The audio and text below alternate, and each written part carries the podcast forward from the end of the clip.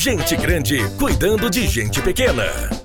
Olá, papai e mamãe. Eu sou Cassiano Gabardo, educador, e eu quero deixar uma dica para vocês. Semeadura e colheita: o hábito de estudar, parte 3. Nesse princípio, a atitude esperada é conhecer as consequências dos meus atos, entender a relação de causa e efeito. Segundo Aristóteles, abre aspas, somos o que repetidamente fazemos. A excelência, portanto, não é um feito, mas um hábito. Fecha aspas. Um hábito é algo que fazemos regularmente e está relacionado a o que fazer, como fazer e querer fazer.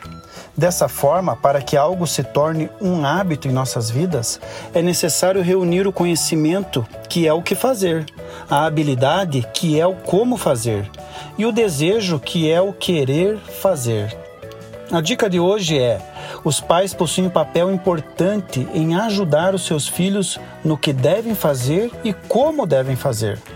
O querer fazer deve ser um despertamento do filho os pais contribuem em motivá-los, mas o arranque inicial precisa vir deles. E caso não venha, saiba que você, papai e mamãe, também tem a incumbência de empurrar para receberem o arranque inicial e pegarem a velocidade que precisam.